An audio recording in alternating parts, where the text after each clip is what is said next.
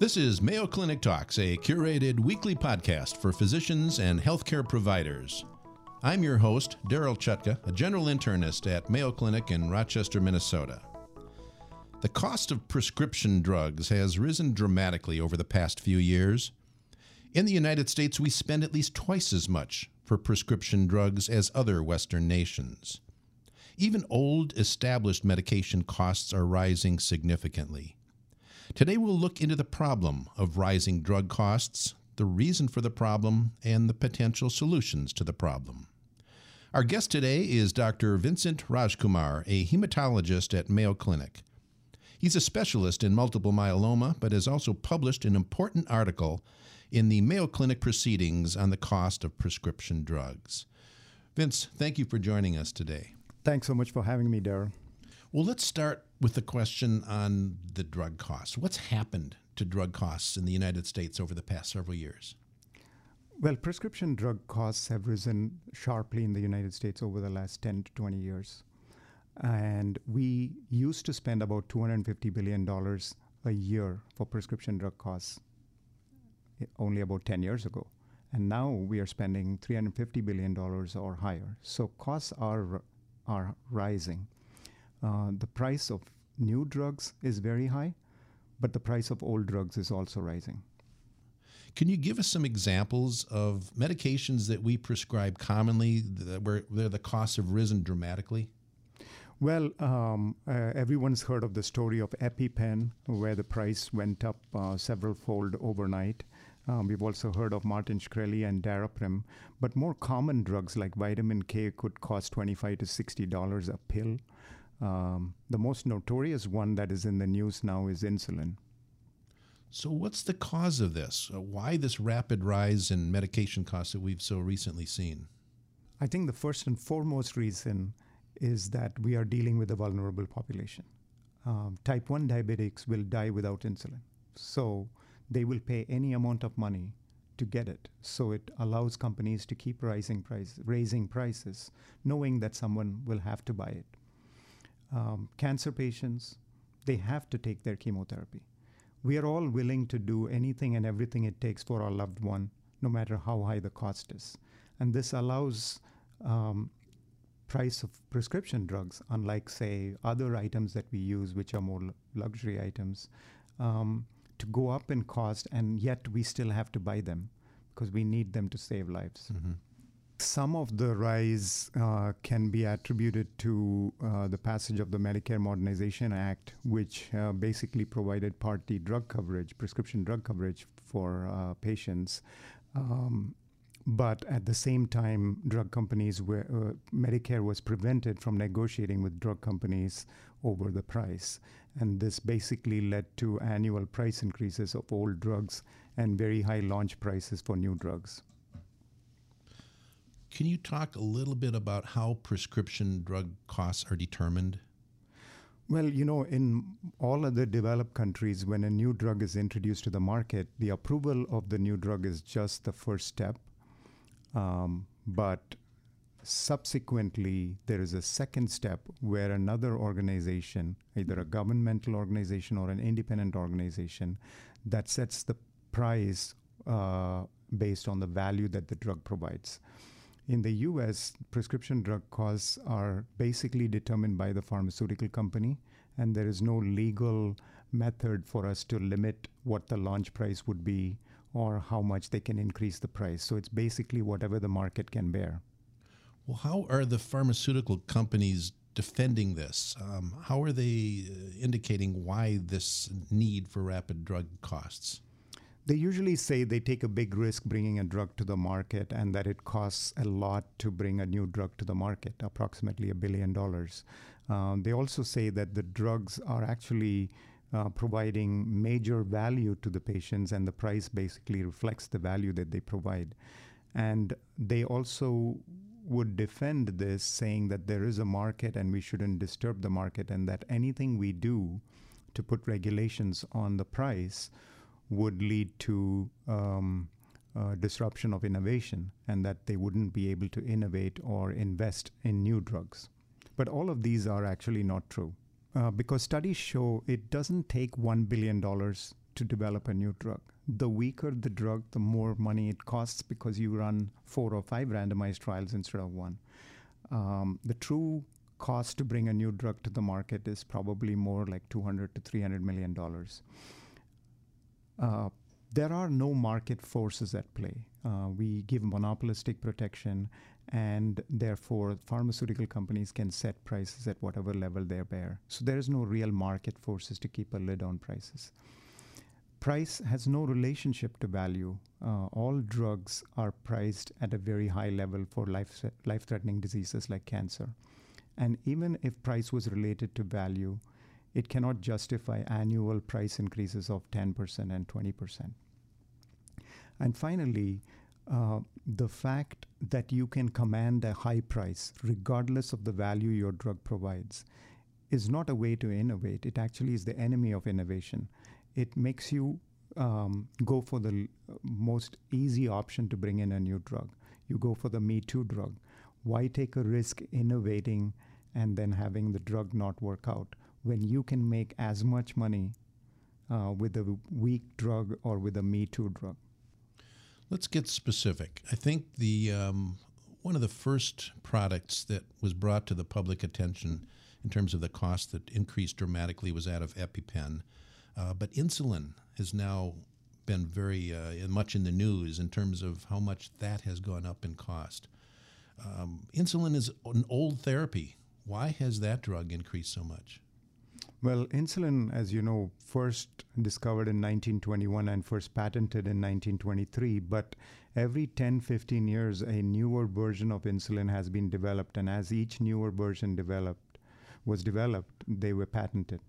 And so the most recent patents were in the 1990s for analog insulins and in the 2000s for long-acting analog insulins. So there's still patent life left on these drugs, and therefore there are 3 companies which monopolize the insulin market in the United States. And these 3 companies have increased the price of insulin from about $25 a vial to $275 a vial over the last 15 to 20 years. Do we as healthcare providers then tend to prescribe the most latest version of insulin, for example? Analog insulins are a major improvement over the older versions because they're more predictable and longer acting, and you can give yourself less frequent insulin shots and less frequent monitoring. So physicians and patients prefer these. They're also usually available in convenient methods of administration like insulin pens.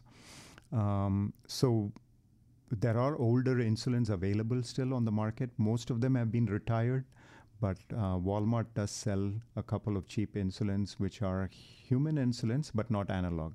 Okay. Well, can't generic drugs be part of the solution to this problem, or are those costs going up as well?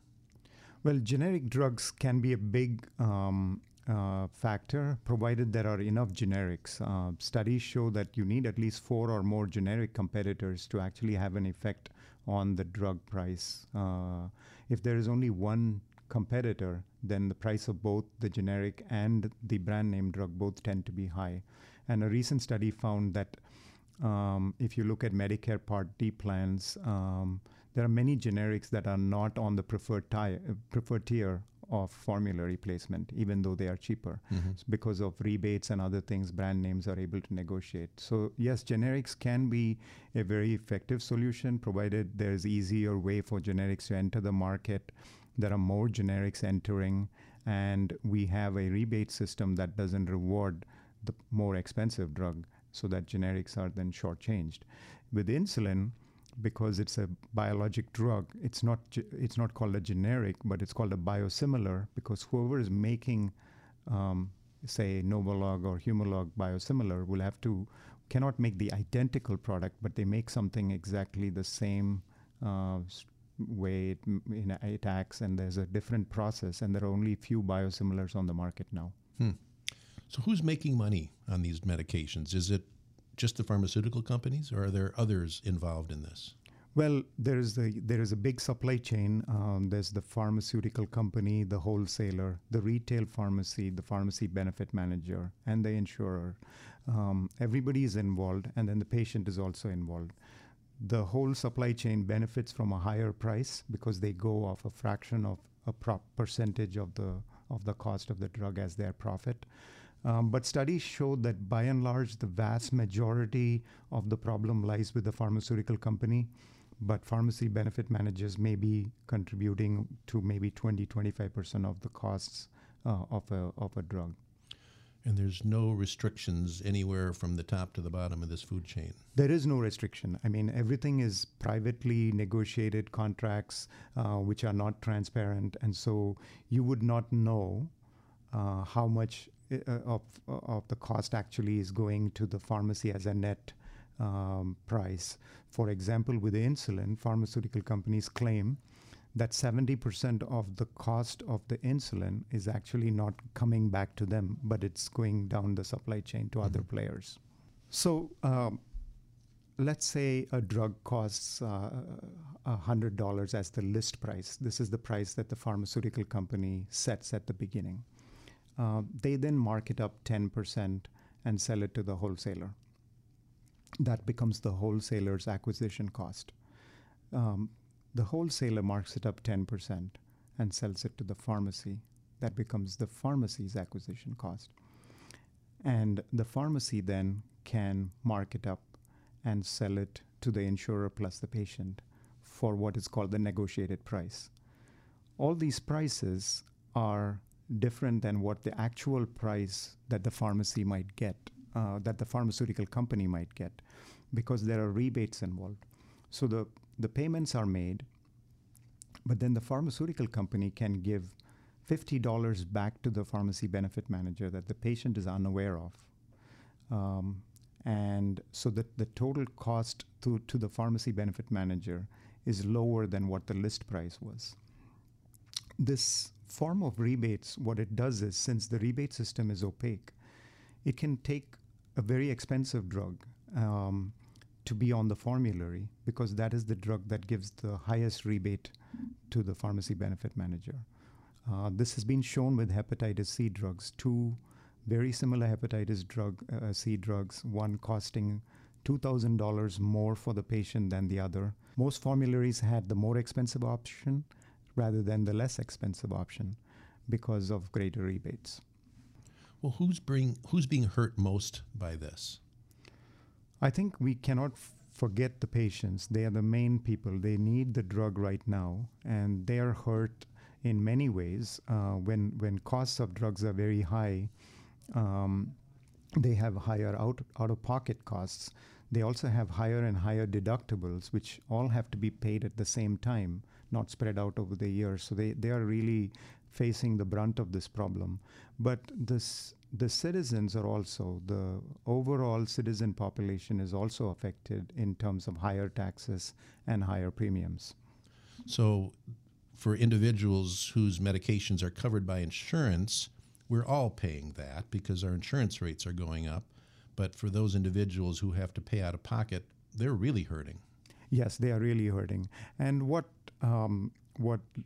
Congress and pharmaceutical companies should not make the mistake of is trying to just reduce out-of-pocket costs, because that then will solve one problem, but the prices now can go up even faster, because when there is no out-of-problem for the patient, there's no other market force that can keep the lid on prices.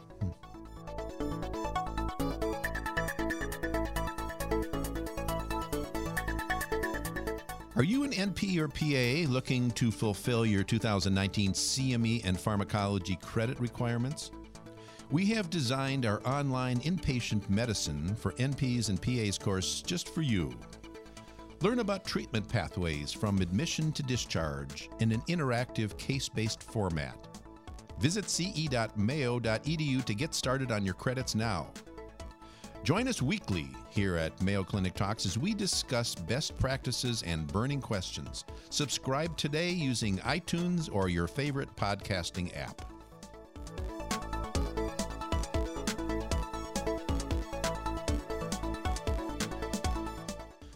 Is there evidence that patients are actually being harmed by this? Are some totally unable to afford the medications they really need to continue? Oh, yes. I mean, we have studies, most recent study done by the Kaiser Family Foundation that found that approximately 25% of the U.S. population finds it very difficult to afford prescription drugs.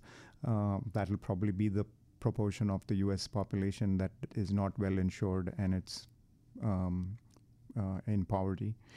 And even middle-class patients, middle-class people are affected. The more the number of medications, people who take more than 4 medications a day, they find it very difficult to pay for this. And up to 30% say that they have stopped taking the medication or rationed their medication in order to make it affordable.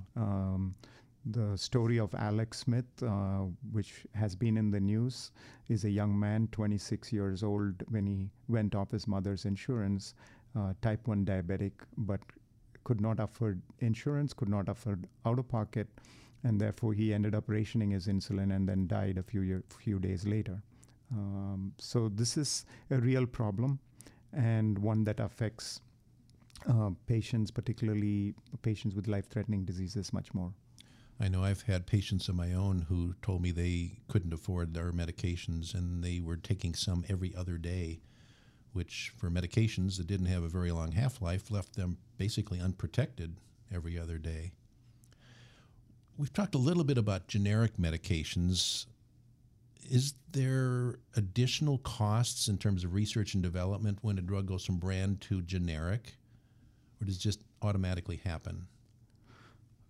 For regular drugs which have a generic equivalent, there is no additional research that a generic company needs to do, but they basically get an indication from the FDA by showing that their product is identical to the parent compound. They have to submit the filing like a supplemental NDA.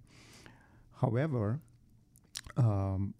there are many ways in which generics are prevented from entering the market because pharmaceutical companies typically take out multiple patents on the same drug. Lantus has patents that can go on for many, many more years, for example.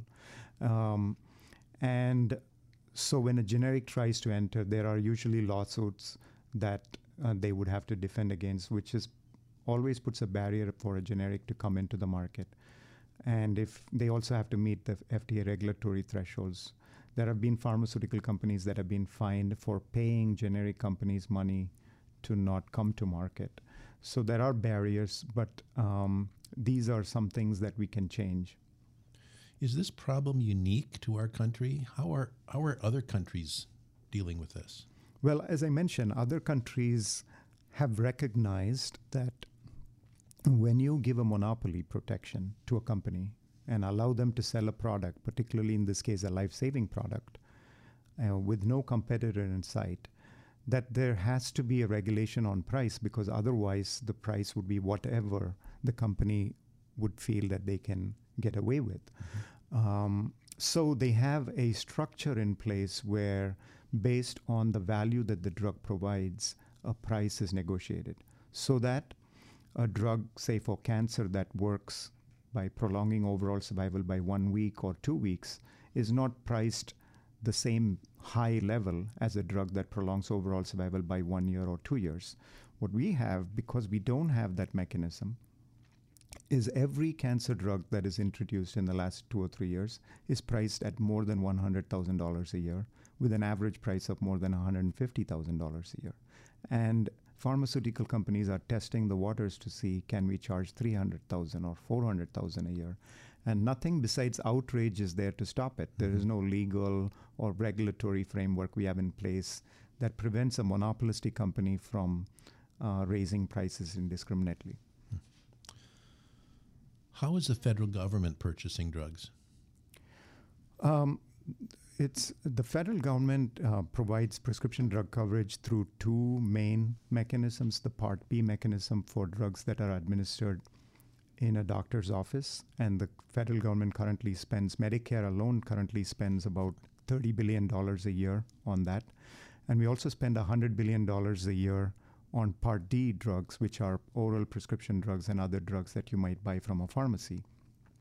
In addition, the VA and the Department of Defense probably spend another $10 billion. So there's a lot of money, $130, $140 billion that the federal government spends. But except for the VA and the Department of Defense, the federal government is prevented from negotiating the price of these drugs that it purchases. So they have to buy whatever price that companies charge. With Part D, for example, the government doesn't actually purchase the drugs. We have Part D private plans that patients are enrolled in. But once the cost of the drug exceeds $5,100, all the remaining costs are not paid by the plan or the patient, except for a small amount. 80% of the cost is borne by Medicare. So they're not directly purchasing, but they're paying for it. Mm-hmm. Do you personally have thoughts on what can be done to limit this significant problem? Yes, I think there are many important solutions that have been suggested. These are solutions that are done in other developed countries, and they work well because most countries, the price of drugs is a third of or lower than what we pay. And so these are not difficult things in principle, but they're difficult to implement because many of them require legislation. Number one, value-based pricing. We need an agency. We have an agency in the U.S. called the ICER, ICER, Institute for Clinical and Economic Review. That's a private independent foundation that's usually gives an estimated price that the drug is worth based on the value it provides. There's one example of companies voluntarily reducing their price based on ICER's recommendations. That was with the PCSK9 inhibitors, Repatha and Praluent. Those drugs were priced at $14,000 a year, and now they're priced at $5,800 or so a year, based on what the ICER recommendation was in terms of how much those drugs were actually worth. So we need a system like that for value-based pricing that controls the launch price as well as limits any price increases annually that might occur. We need to have Medicare be able to directly negotiate, not through Part D companies, directly negotiate for the price of prescription drugs because they are paying the bulk. Or we need to make sure that Medicare is not paying the bill, that the 80% cannot be paid by Medicare. It has to be paid by the plan. So then the plan would effectively negotiate for a lower price. Third, we need to eliminate a major problem that we have in the U.S. where drugs administered in physicians' offices, Medicare reimbursement is average sales price plus 6%. This provides an incentive for physicians to choose the more expensive option. If I have a choice between zoledronic acid and denosumab, and one costs $70 and one costs $2,000, and I can get 6% extra, which one would I give? And you don't want to put physicians in that position. And that conflict has to be removed. And these are all changes that have been proposed. And finally, we need to reform the rebate system where non-transparent, opaque rebates are being passed around, and no one knows what it takes for a drug to be on formulary, whether it's because it is the most valuable drug, or the drug that provides the most value, or is it the drug that somehow, even though it's more expensive, provided the biggest rebate to the insurer. So we need to reform the rebate structure so that rebates are passed on to the consumer, directly or indirectly, rather than retained by the pharmacy benefit managers. So some of these changes are important. There are more complicated things we could do, but I think at least these would be a start. Finally, one more question. What can we do as healthcare providers, given the current environment that we have, to limit how much our patients are paying for their medications? I spoke with Nicole Smith Holt, who lost her son, Alex Smith, who died rationing his insulin. In terms of if you were at Mayo Clinic, what would you tell physicians? What any lessons that you think we should learn from this? And she said no one talked to her son about affordability. There are, for patients in emergent need, maybe other forms of insulin that one could use till you tide over the problem. But the most important thing is talk to your patients about affordability. That was the message for me. And we have studies showing, even a Mayo study, that we hardly talk to our patients about cost. And many physicians are not well versed with cost issues and how much a medication would cost and where to find the cost. Talking to patients about affordability, choosing the lowest price option, and giving them guidance on where to find the lowest cost drugs would be very helpful. Consumer Reports, Lisa Gill did an article where she showed you could pay $1,000 for the 5 or 6 most common medications, or you could pay $150. It depends on which pharmacy you go to buy. And these resources are available online, such as goodrx.com. They not only help patients who are uninsured, but even insured patients, more and more, 25%, are paying a portion of the drug cost as co-insurance, not a fixed copay. So the more expensive the drug, the more expensive your out-of-pocket co-insurance will be. And so educating physicians and educating them on how to address these concerns with patients is very, very critical, and we can make a big difference in that way.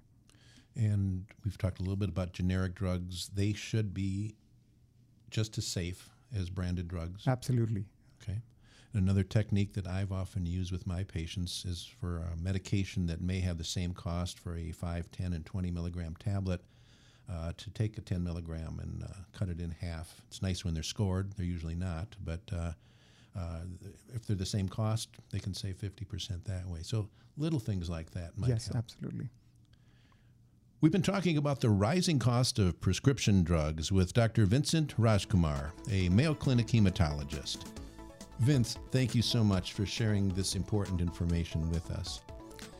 If you've enjoyed Mayo Clinic Talks podcasts, please subscribe. Stay healthy and see you next week.